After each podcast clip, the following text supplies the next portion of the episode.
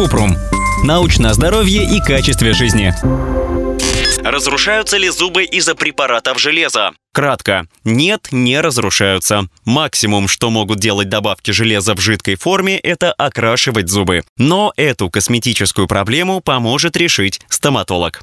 Подробно. Один из побочных эффектов от приема железа – окрашивание эмали зубов. Вот как предотвратить, уменьшить или удалить пятна. Добавки железа смешать с водой, фруктовым или томатным соком. Нужно соблюдать дозировку и использовать соломинку, чтобы добавка не попала на зубы, а после приема лекарств прополоскать рот водой. Если препараты железа вводят пипеткой, лекарство можно нанести на язык, а затем запить водой или соком. Пятна можно удалить, если почистить зубы щеткой с пищевой содой или трёхпроцентной перекисью водорода, или обратиться к стоматологу, чтобы он сделал профессиональную чистку. Железо усваивается лучше, когда его принимают натощак с водой или фруктовым соком, примерно за час до, либо через два часа после еды. Чтобы вероятность расстройства желудка была ниже, можно принимать железо во время еды или сразу после. Особенности приема препаратов лучше смотреть в инструкции.